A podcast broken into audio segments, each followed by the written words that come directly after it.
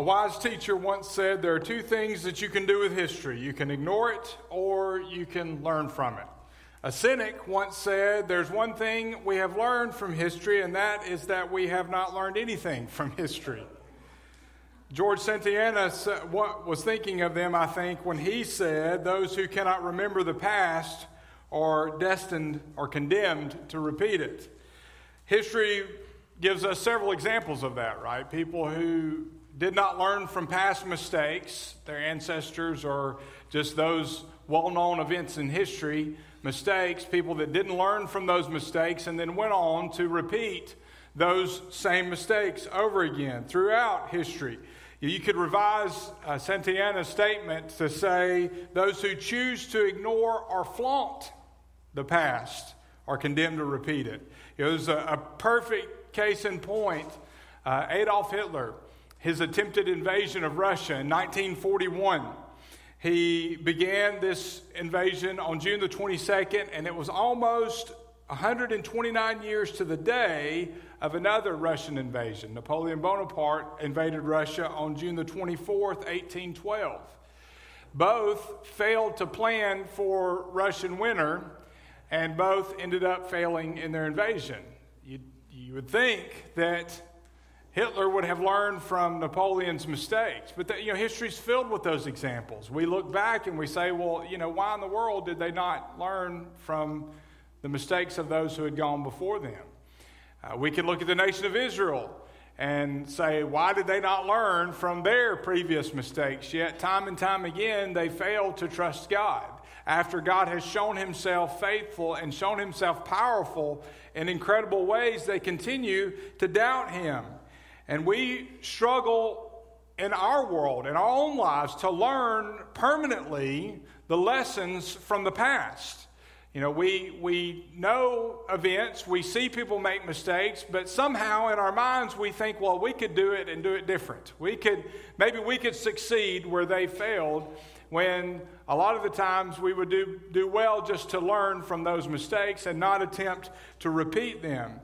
Uh, whether it be our forefathers, our ancestors, or just lessons uh, that we see in history. Th- this was definitely true of the Israelites. And that's why Paul, if you look at 1 Corinthians chapter 10, verse 1, Paul writes, Now I want you to know, brothers, that our fathers were all under the cloud, all passed through the sea. They had seen, he's, he's, he's saying they had seen God's hand at work. They had been in the presence of God. And if you look at verse 5 of 2 Corinthians or 1 Corinthians 10, Paul tells us that God was not pleased with most of them. And the reason is because they would not learn these valuable lessons. And that's why ultimately they ended up in the wilderness. That's why they ended up wandering. Paul warns us, the Corinthians, he warns us that they are an example for us, that we should be willing to learn from their mistakes. Uh, not only those, you know, in our lives right now, our immediate history, but the Israelites. They, there's some lessons that you and I can learn from their failures so that hopefully we won't be doomed or condemned to repeat history and some of their history specifically. This series that we've been in for the past several weeks on the life of Moses, his journey of faith, we're watching a guy that was just an ordinary guy that God called. Um, he lived in a world with challenges very similar to what you and I face every day. Uh, sometimes he responded well to those challenges, sometimes he didn't. Sometimes he didn't respond well at all. Yet he made himself available to God, and God used him for his purposes for his kingdom. God used him in an incredible way to lead his people. You and I can learn from that. We're studying specifically the life of Moses to experience God's spiritual principles so that we can live a spiritual life in Christ, so that we can live the life. You know, Moses wrestled with God's will for his life. He doubted God's plan for his life, but ultimately he submitted and experienced God's plan for his life. You and I have the same choice. We can either submit to God's plan and experience his best for us, his plan for us, his will for us, or we can resist, we can refuse, and we, we don't get to experience God's best for us. My prayer is that we will. Now, if you look at the path of Exodus again, we look at our map from last week. On the left side, you see uh, that purplish line is where we believe they uh, the route, there's a couple of different opinions about the route of the Exodus. I believe that's probably it. They crossed the Red Sea, and then the land in the middle is where they are wandering now. That's where they are headed. They are wandering across the land, headed up far right corner toward Canaan. That's ultimately their destination. It's going to be a long time before they get there. And a lot of the reason for that is because of their stubbornness. Now they are somewhere in the middle, wandering, following Moses, not knowing exactly where they are going, not even probably knowing if Moses knows where they are going, yet they are following. They continue. They begin this long journey. Uh, the land of Canaan, uh, the land of Canaan, toward the land of Canaan, turns out to be a very long journey. Now, God has already proven Himself faithful to them. Last week we talked about the parting of the Red Sea. God made a way for them. He continues to make a way for them. He had proven himself faithful. The nation walks through the sea on dry land. The Egyptian army is wiped out by God, completely defeated, and they must have been amazed by this. We know they were amazed. How do we know they were amazed? Well, they sing a song about it. They sing about it. And they praised God. And in Exodus chapter 15, verses 1 through 21, they continue to sing about God. And after the song, the Bible says in Exodus 15 22, then Moses led Israel on from the Red Sea, and they went out to the wilderness of Shur.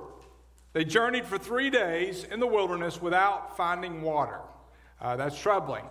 But this is where we find our first lesson that we learn from the Israelites, from God's provisions for the Israelites, and that is that God is gracious. God is gracious. Now, if you've experienced salvation, you've experienced grace. We see God's grace toward his people, the nation of Israel, time and time again. He leads Israel into the desert, three days with no water.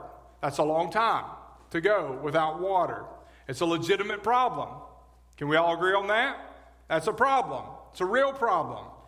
But, you know, they, they come from the Red Sea, huge, huge letdown after that, right? Okay, God, you got us through the Red Sea, Red sea for what? Now we're going to die of thirst. That, that's the way life is, though, isn't it? How many times have you experienced a huge mountaintop experience and immediately after that, some major challenge or some major trial follows? I mean, there, there's reasons for that. God is testing them. And there are times, even now, that we are tested by God. Many times in life, we have those huge experiences, and then immediately following, there's a trial. There's a test of some sort, and that's what's happening here. But they can be assured, as we can be assured, that this test is designed by God and there's a purpose in it. Same with us. We face tests. We're in a test right now. We're in a time of testing. God designed it. He doesn't cause sickness, He doesn't cause evil. That's a result of living in a fallen world, but He sure does use pain and suffering. God never wastes a hurt. He never wastes a challenge if we will allow Him to teach us. And here, He's got a purpose in this. Again, you look at the map, somewhere in the middle, they are I mean, that's, that's a pretty long stretch of land. Regardless of which route you take, that's a pretty long stretch of land that they have to go. They're walking, there's no water. There's no water, drinkable water, anywhere around. They are in the wilderness. They are following Moses. Moses leads them. God leads them. Moses is ahead of them, following God, leading them out into the middle of the desert. And this huge, this huge stretch of land, no end in sight, no water to drink, they're troubled. This is what we would say is no man's land. I mean, they're in no man's land. They don't know, they've never been there before, they don't know where they're going. They don't understand what's happening. So, why would God do this? Well, we know it's to test them. In Deuteronomy 8, if you fast forward to Deuteronomy chapter 8, verse 2, we read, Remember that the Lord your God led you on this entire journey. This is after the 40 years in the wilderness, so that he might humble you and test you to know what was in your heart, whether or not you would keep his commands. I mean, he already knew what was in their hearts, but they needed to learn some lessons here. They needed to learn about God. They needed to learn about themselves. Our earthly, all of our earthly wilderness experiences are designed to develop us into the men and women of faith that God wants us to be. all of our wilderness experiences. God uses them, if we will allow Him to work in our lives, He uses them to mold us, to shape us, to develop us into who He wants us to be so that we can be used for His purposes in the way that He wants to use us. All of these tests, in those wilderness experiences, it's remarkable how much we grow.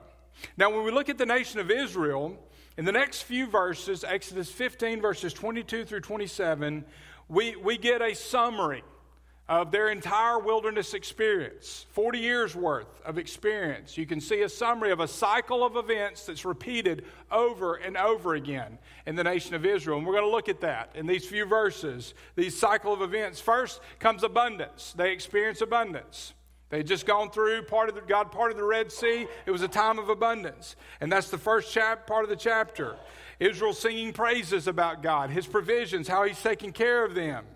But then comes the cycle of expectation. They begin to expect abundance all the time. And that's not reasonable, nor would it be good for us if that's all we ever experienced in life. Yes, God provides, He takes care of us, but we need those times of drought. We need those times of testing because they force us into situations where we will learn things, will depend on God in ways that we don't in abundance, in times of abundance. But they begin to expect abundance. So then comes the third step. They're expecting it all the time, they are disappointed because they don't get abundance all the time. They don't get all that they want all the time. So they're disappointed, and then that leads to complaining. They begin to complain. But then, and here's the beauty of a God who is a God of love, they find God's provision, grace in his provision. You know, let's, let's, let's just walk through these verses together. You'll see what I'm talking about. Beginning in verse 22, Moses led Israel on from the Red Sea. That's the abundance, right? Parting of the Red Sea, God's providing, that's abundance. He leads them on from the Red Sea, and they went out to the wilderness of Shur. There's expectation. They're expecting more abundance. They've just come through the Red Sea. They're expecting more. They're looking for another Red Sea experience.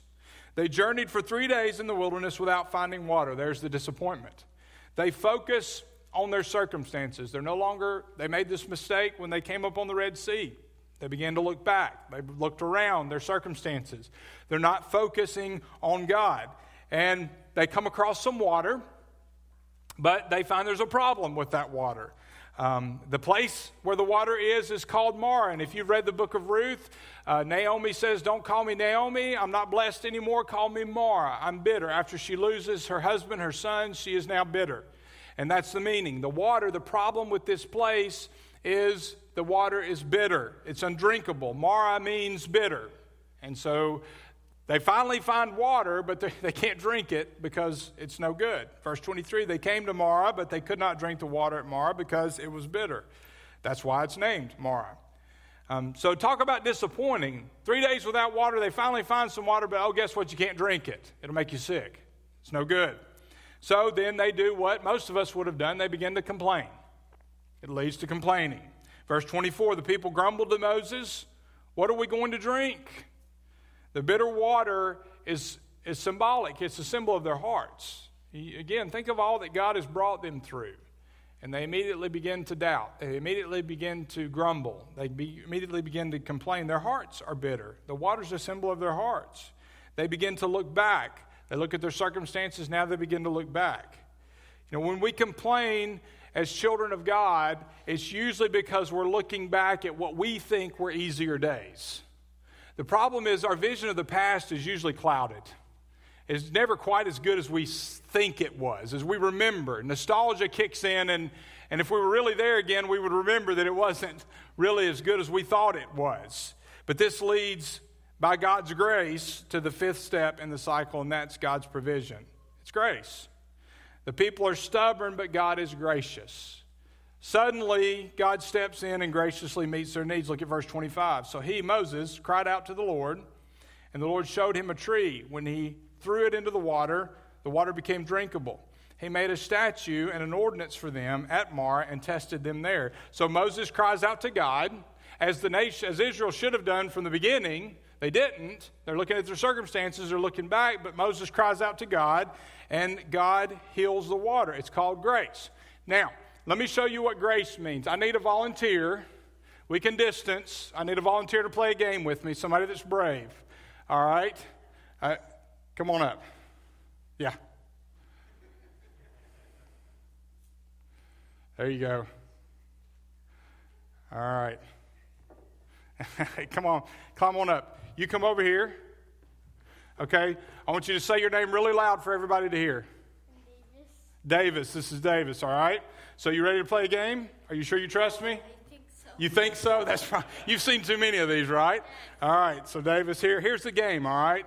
We're going to play a little game. If you win, you get You like chocolate? Okay. I saw the Hershey. Okay, you saw that's why you wanted to play, right? He saw the Hershey bar earlier. I just was like, Okay. wanna do it. Okay, so here's here's the game. If you win, you get the Hershey bar, all right? If I win, I get to squirt you with a water gun. Do you, do you still you still want to try? I still want to. Okay, good, good. All right. Okay, so here you need this. All right, all right. Does mom and dad is does he is it okay that he needs this? I probably should have asked beforehand. Okay, so here's the game. All right, I want you to guess a number between one and twenty. All right, guess a number between one and twenty. 18. Sorry, man, it was three. Three was the number. You lose. Are you ready to get squirted? Fake, you can't score. No, it's it's real. It's it's for real. Yeah. I yeah. bet you know. I may have hit the microphone. Sorry. Hopefully. Sorry, Nathan. But I mean, no, it's I'll, you know it's real. Are, are, you, are you ready? Are you ready? All right. Tell you what, man. I'll tell you what. All right.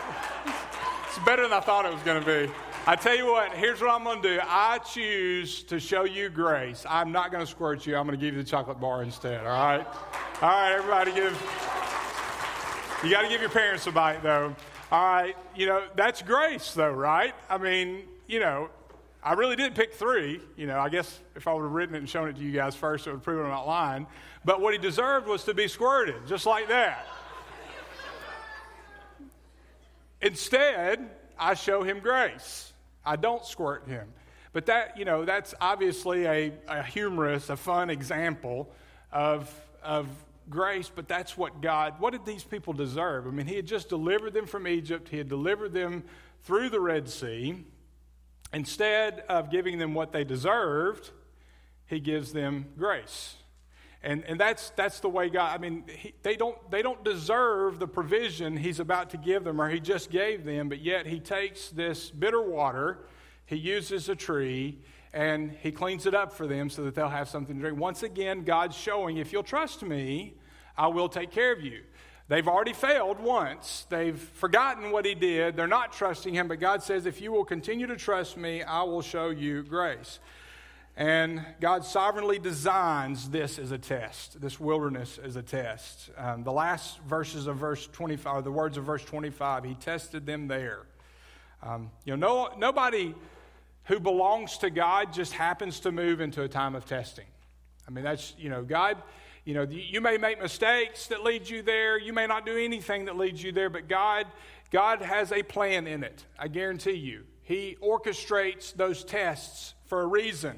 Verse 26, we could call this learn from history. Verse 26, he said, If you will carefully obey the Lord your God, do what is right in his eyes, pay attention to his commands, and keep all his statutes, I will not inflict any illness on you or that I inflicted on the Egyptians, for I am Yahweh who heals you. God says, If you'll walk in obedience to me, if you will trust me, I will surround you with my protection.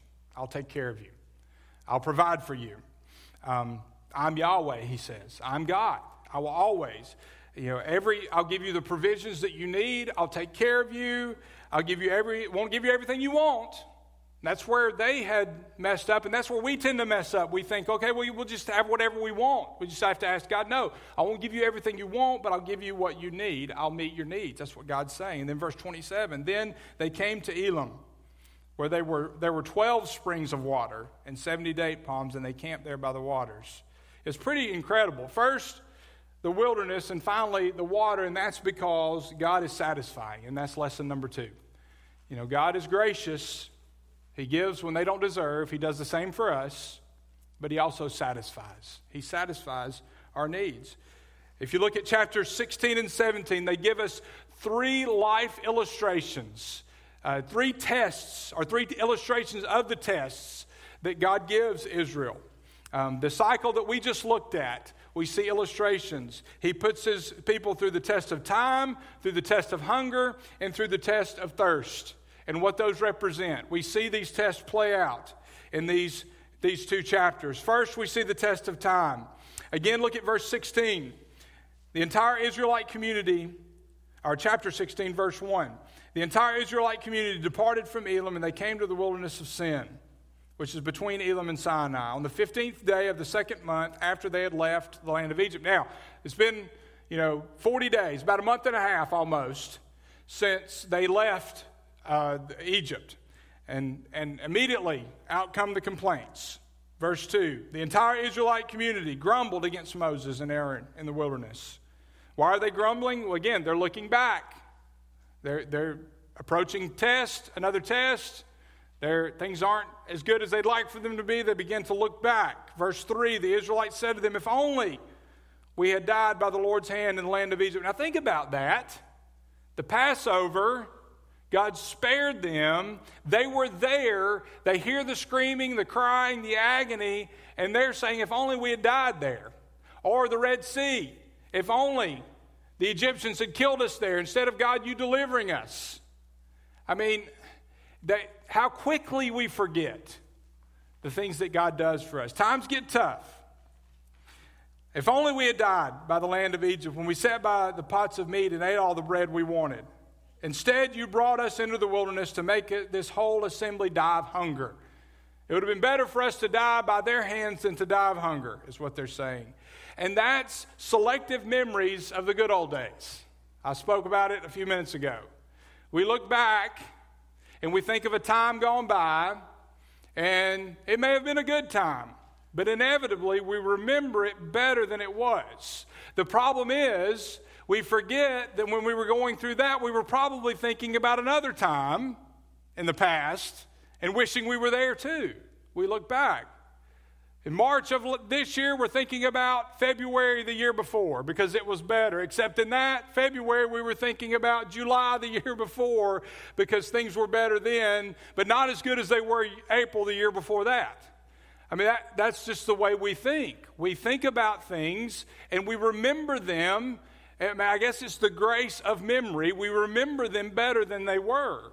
I don't say you should look back on your life and only think about the bad things. I think it's a gift that we're able to remember the good things over the bad things. But what the, the problem comes is when we're discontent in the present because we're remembering the past better than it actually was in the past. And that, that's, that's what they're doing. And they're doing it in a dramatic fashion. Oh, it would have been better if we'd have just died at the hand of the Egyptians instead of being rescued, delivered by God's hand. I'd rather have done that than die of hunger instead of trusting God in the present. You know, you and I, we may be complaining about our current situations, but chances are, COVID or not, a year from now, we're going to be looking back on this more pleasant than it actually was. Because that's human nature.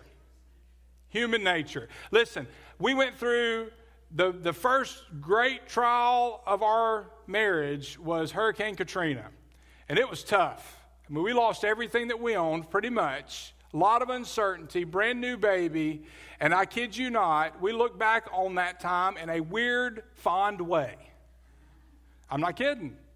Because we forget about how our house smelled and having to rip out all the sheetrock and all the floor soaked with salt water and sewage and all of our stuff piled in the front yard. We don't think about that.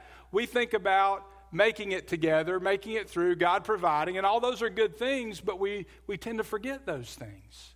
And inevitably, we'll do the same here. So instead of fretting about the way things we wish they were or the way they used to be, how about let's focus on God? What do you want to teach us in the middle of this?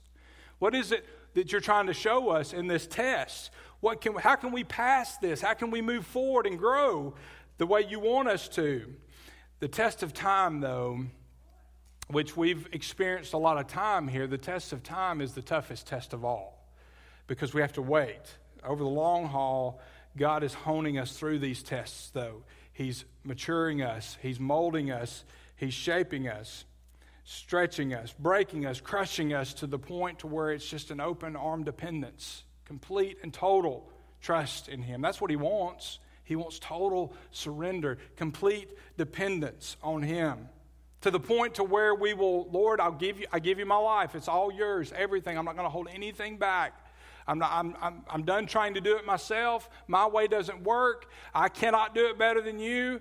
Eh, I, I, trust you. I depend on you. You take me as I am. You use me the way that I want. Lead me where you want me to go, and I'll follow. I'll do whatever you want. That, you know, I don't know a lot, but I guarantee you that's one of the things God wants us to learn through all this. That's one of the things He wants from His people is complete and total surrender to make ourselves totally available to Him so that whatever He has planned for us, we will be ready to do for His glory, by His strength, by His power, and for His name's sake.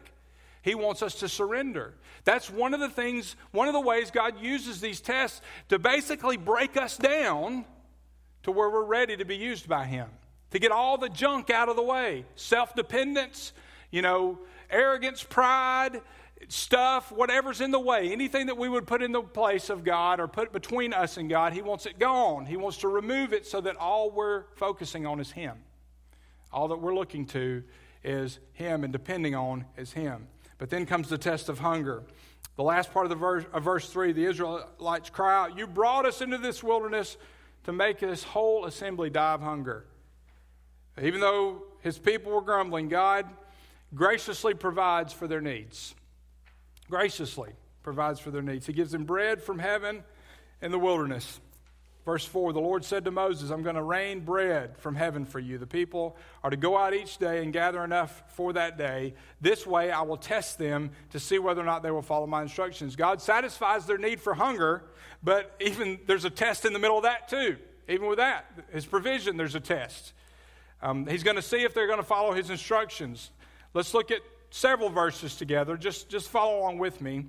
Um, God stops all the grumbling by showing his glory. Verse 5 of chapter 16. On the sixth day, when they prepare what they bring in, it will be twice as much as they gather on other days.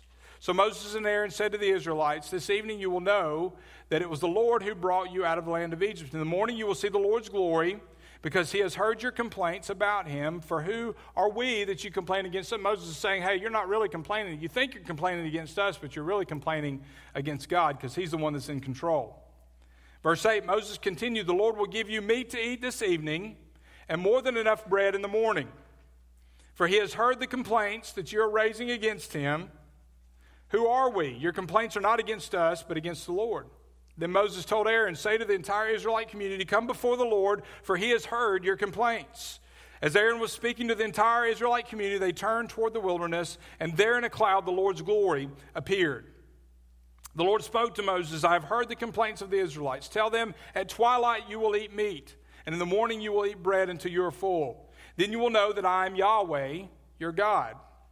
In the morning, uh, so that evening, quail came and covered the camp, and in the morning there was a layer of dew all around the camp. So here, again, here's the thing: the grumbling, they're they're complaining to Moses, but their grumbling is really not against him; it's against God. Moses makes that clear. God is concerned with His glory. He deserves glory.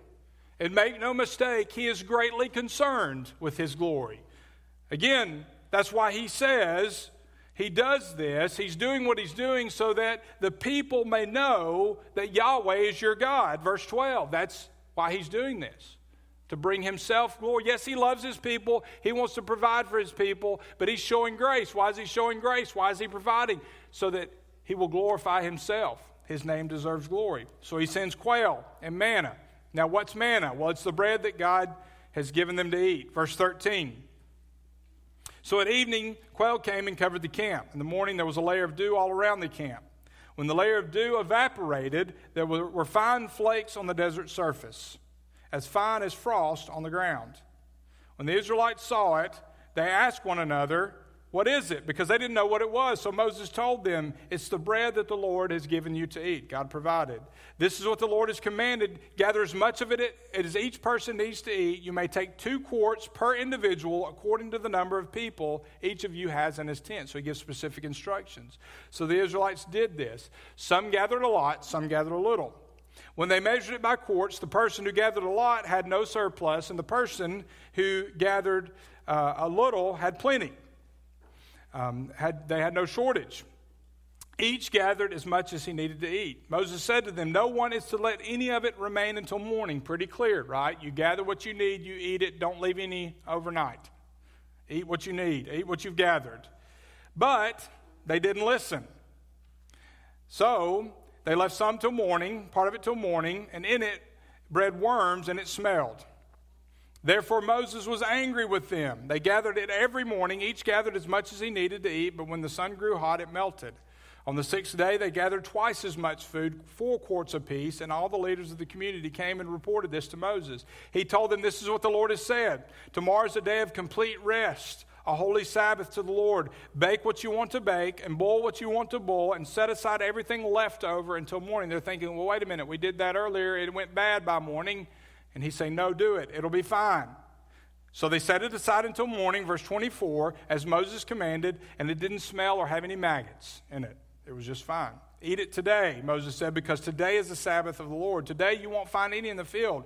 For six days you may gather it, but on the seventh day, the Sabbath, there will be none.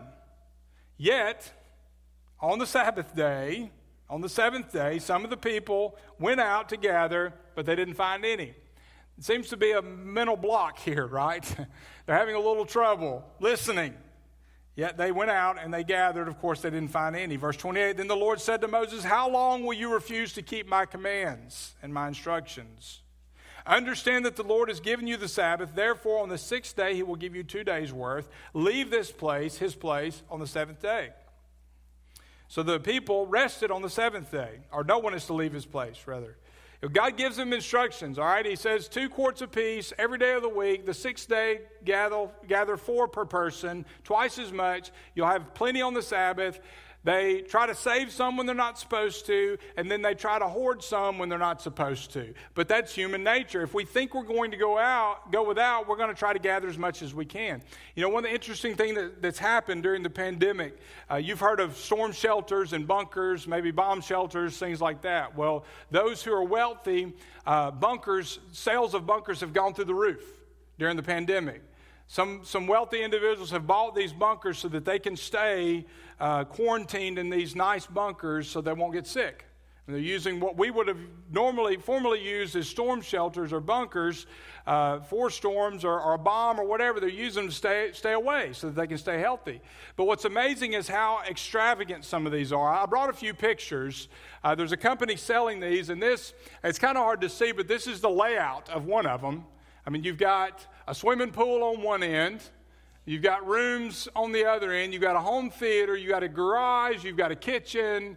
I mean, it's pretty extravagant. A place to grow uh, some food. I mean, it's, it's pretty amazing what all these include. Let's, let's look at the other pictures. All, this is the swimming pool. I mean, that's a bunker. That's their swimming pool. All right? Show you one more. There's the home theater room right there in the bunker. I mean, it's amazing how extravagant. Let me just give you an idea. The Los Angeles Times ran this, this report not too long ago. The cheapest one, the standard bunker, if you're interested, it's 8 by 12 feet. It will only cost you $39,500. It's 8 by 12 feet. Has bunk bed, an air filtration system, a kitchen counter, and a toilet. Everything you need to survive. If you want to go a step up from that, you can get one 2,400 square feet, a square foot bunker for $539,000 if you're interested. That's not, that's not the best one, though. That one's called the Eagle. It has 42 bunk beds, 15 private bedrooms. Uh, no, no, the next one up, I'm sorry, has 42 bunk beds, 15 private bedrooms, a gun room, and a panic room. You can buy that one for $1,009,000 if you're interested. That's called the Fortress. All right, you may think that's the best, but there's one above that. It's called the Aristocrat. It's priced at $8.35 million. It has a gym, a sauna, a swimming pool, hot tub, billiards room. I think that's the diagram I showed you, showed you to begin with. Greenhouse, a garage. It has air filtration to keep the virus out. You can stay there. stockpiled with food for as long, a secure, safe room, years worth of food. You don't ever have to leave your bunker if you want one of those. It's only $8 million, you know, you can manage that. We have a tendency to do that, don't we? We stockpile. We get, things get a little, I mean, goodness, it's threat of snow in Alabama, milk and bread are gone from the stores for weeks. We stockpile. We get concerned we may have to go without. Never really understood why milk and bread. Somebody, you can explain that to me later. Lived here my whole life, but that's what we do, right? We stockpile. That's what the Israelites did. Some of them got more than they were supposed to, and it went bad. They saved, tried to save some in case they had to go without. They went out on the day they weren't supposed to, tried to gather some. God was very clear in his instructions. And so God says in verse 28 How long will you refuse to keep my commands? When are you going to learn? he's saying to his children, as we've probably said to our children time and time again. They can't even gather the manna that he's providing for them miraculously without disobeying. They continue to disobey. Manna and the Sabbath were gifts from God, both of them. He points that out in that passage. These are gifts. Receive them, follow my instructions, I'll take care of you. They can't even do that without disobeying. The Lord then commands that they remember his provision in verses 31 through 36. You know, it's interesting that when the Ark of the Covenant comes around, three items are put in that ark. Hebrews 9, verse 4. It contained the gold altar of incense and the Ark of the Covenant covered with gold on all sides, in which there was a gold jar containing the manna, Aaron's staff that budded, and the tablets of the covenant. So the stone tablets with the Ten Commandments were in there, Aaron's staff was in there, and the jar of manna. Why the jar of manna? Why was that included with all the other stuff? Well, the manna reminds us that God is our daily provider. And we have to learn. We've got to trust Him daily, daily provisions. And in John chapter 6, verse 31, Jesus says, Our fathers ate the manna in the wilderness just as it is written. He gave them bread from heaven to eat. Jesus said to them, I assure you, Moses didn't give you the bread from heaven, but my Father gives you the real bread from heaven. For the bread of God is the one who comes down from heaven and gives the life gives life to the world. Then they said, "Sir, give us this bread always."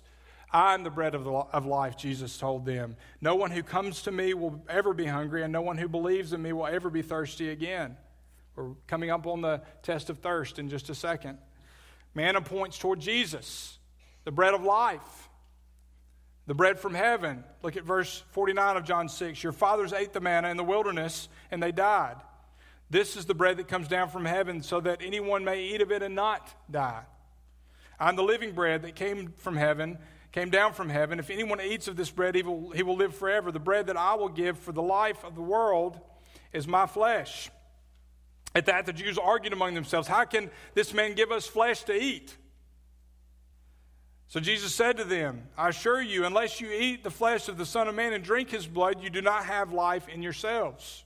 Anyone who eats my flesh and drinks my blood has eternal life, and I will raise him up on the last day, because my flesh is real food and my blood is real drink.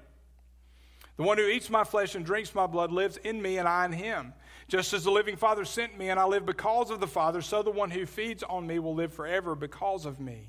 This is the bread that came down from heaven. It is not like the manna your fathers ate and they died. The one who eats this bread will live forever.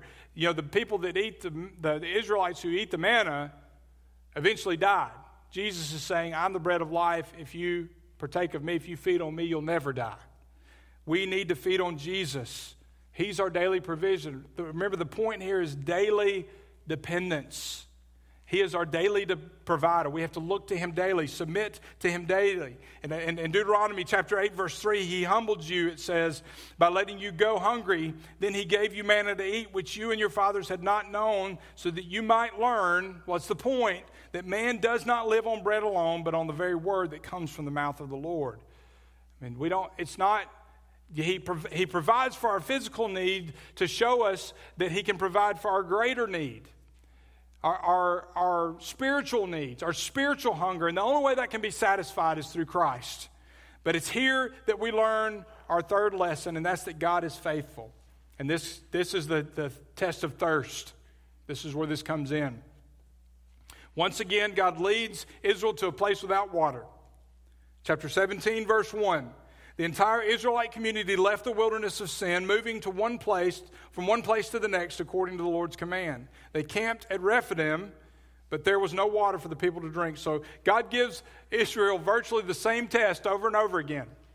I mean, this three times in a row, we have the same test. They knew that God had saved them from Egypt, right?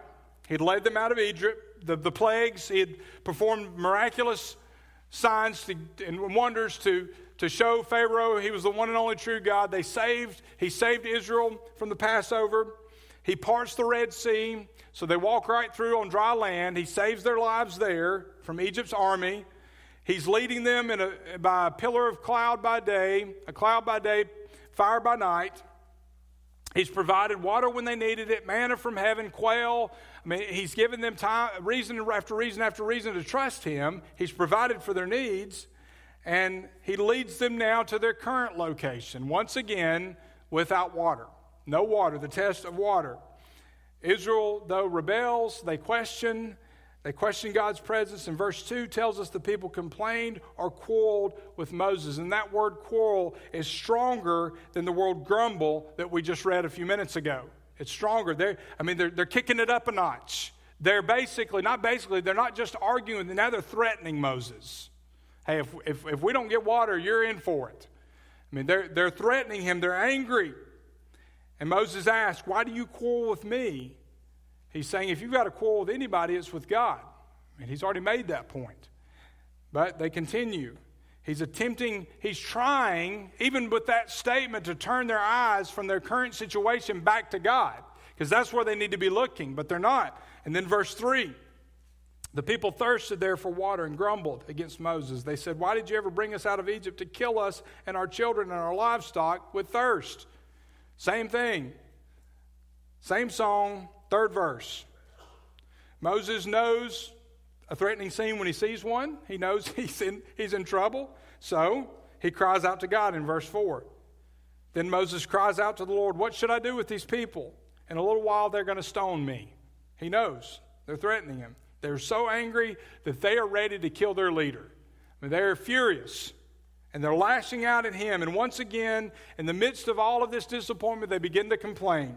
But the Lord is the judge, not Moses, not Israel, not anybody else.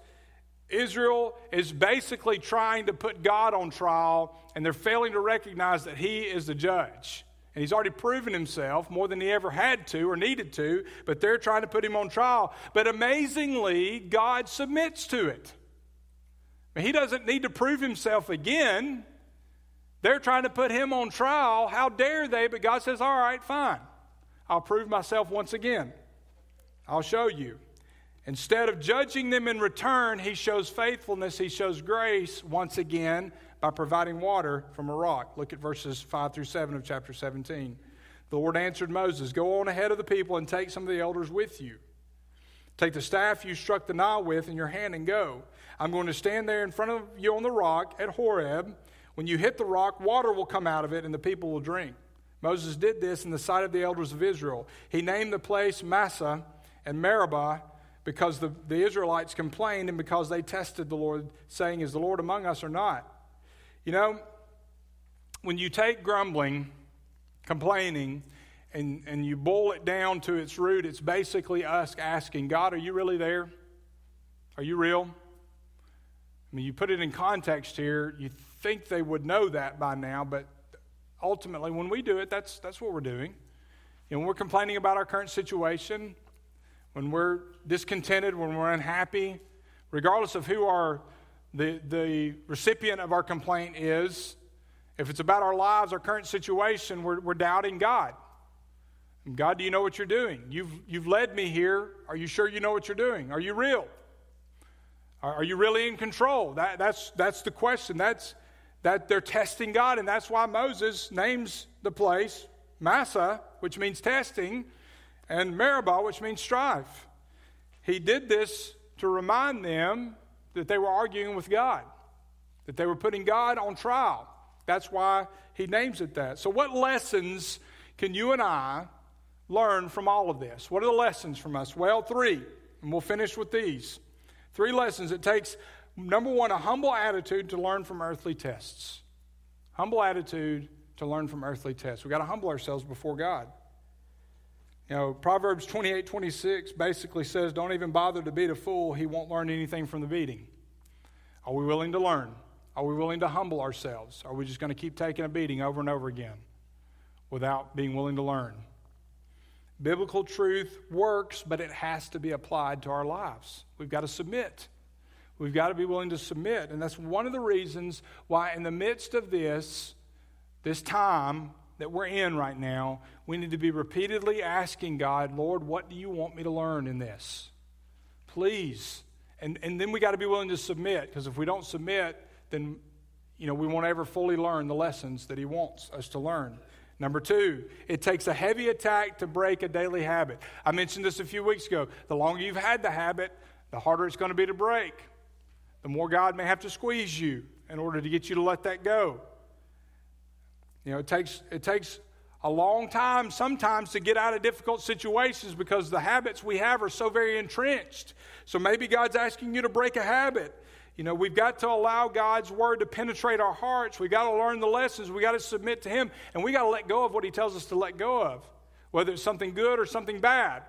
If it's getting in the way of us serving God or trusting God, we got to let it go. Sometimes, though, he has to repeat those tests over and over again, like he did with the nation of Israel. Why do you think it took so long for them to learn this? Why did he keep repeating the test over and over again? Because they it wasn't sinking in. They weren't trusting God from day to day. He had to keep repeating the test. They were in a habit. Remember those that life in Egypt, all those lifestyles, all those habits that they had learned growing up, they were ingrained. God had to break them of that. And it took time. It took repeated tests. Number three, it takes a heavenly appetite to enjoy a heavenly diet. A heavenly appetite only comes from heaven. The Lord is the one who will, re, he has to reshape our desires. That's what he's doing. Remember, lifetime in, Israel, in, in Egypt, growing up with all of that influence, he's got to reshape their hearts. That's what he's trying to do. That's what he needs to do with us. We've got to let him reshape our hearts. What are we passionate about? What do we crave? Do we crave the bread of life or do we crave something else? Are we looking to God? Are we, are we hungering for His Word daily, spending time with Him daily? Uh, God may need to reshape our hearts. Have, you, have any of you ever been lost? Like out in the woods, gotten lost? I have no sense of direction. As a children's minister, the joke whenever we would go somewhere, the kids would always joke, you know, not, not if I was going to get us lost, but when. And I would always take a wrong turn somewhere. I've just got a bad sense of direction. But I remember one time when I was a kid, I really got lost. A friend of mine, we were out in the woods and we got turned around and we were legitimately lost in the woods. Thankfully, uh, we found our way out.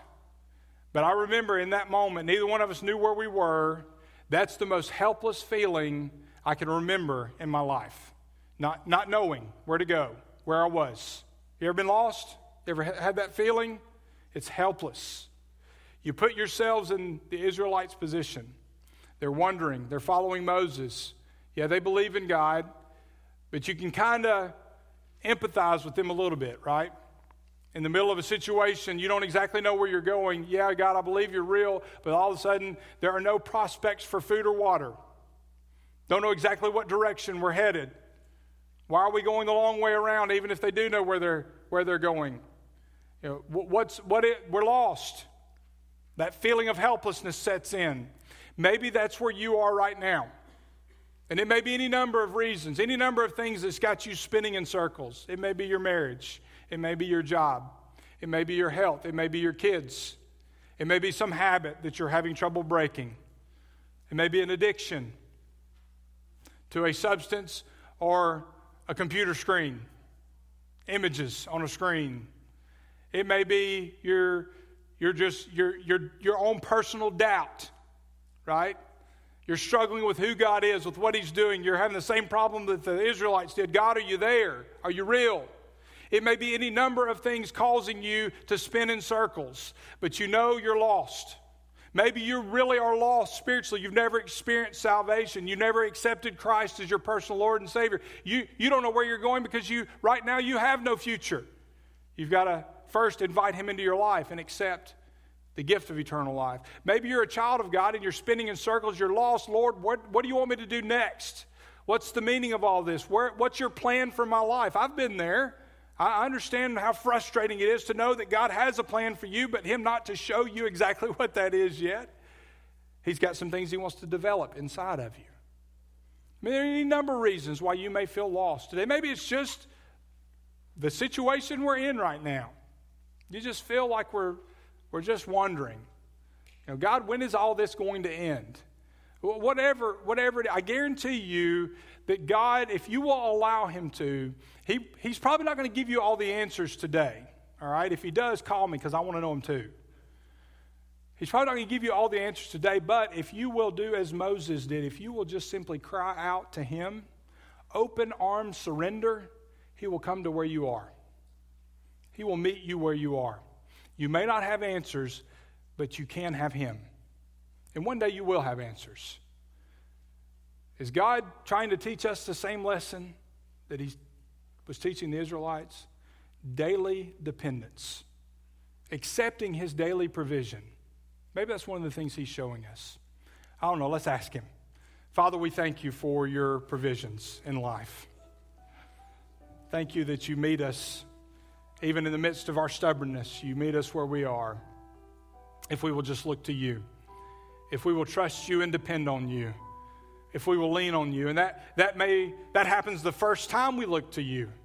Uh, when we come to know you as Savior, when we realize that we are in sin, that we've all fallen short of your glory, that we've all made mistakes, and when we really come to realize that under the conviction of your Holy Spirit and we cry out to you, asking you to come into our lives and save us, you, you take us and you, and you save us. You do just that. Maybe there's somebody out there today, here or, or watching, who, who's never received the gift of salvation. And they just need to, to cry out to you now where you are, believing, Jesus, that you died for their sins, asking you to come into their life. Maybe there are those of us who are your children who are lost in some way, who are, we, we're wandering in the wilderness because of some habit, some idol that's in our life, some situation that we can't control, some area of our life that, that's causing us pain, that's causing us difficulty, that's causing us stress and anxiety. And we just need to trust you. We need to submit and allow you not only to be Lord over that situation, but Lord over our lives. And I pray, Lord, that we would learn the lesson of daily dependence, that we would learn to trust you for daily provisions that we would look to you every morning and every day, all day. That we would learn to live in submission, open arm, bended knee submission. Lord, my life is yours. Take it, use it as you will. That that would be not just words that we say, but the life that we live.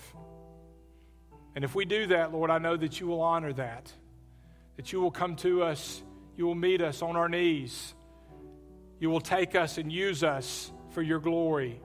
But if we're going to be used for your purposes, we've got to allow you to shape us and to prepare us for whatever it is that you have for us. Lord, I pray that we will allow you to work, to complete your work, so that we can experience the joys of being a part of your kingdom and working toward the fulfillment of your kingdom. God, we thank you and we pray these things in Jesus' name. Amen.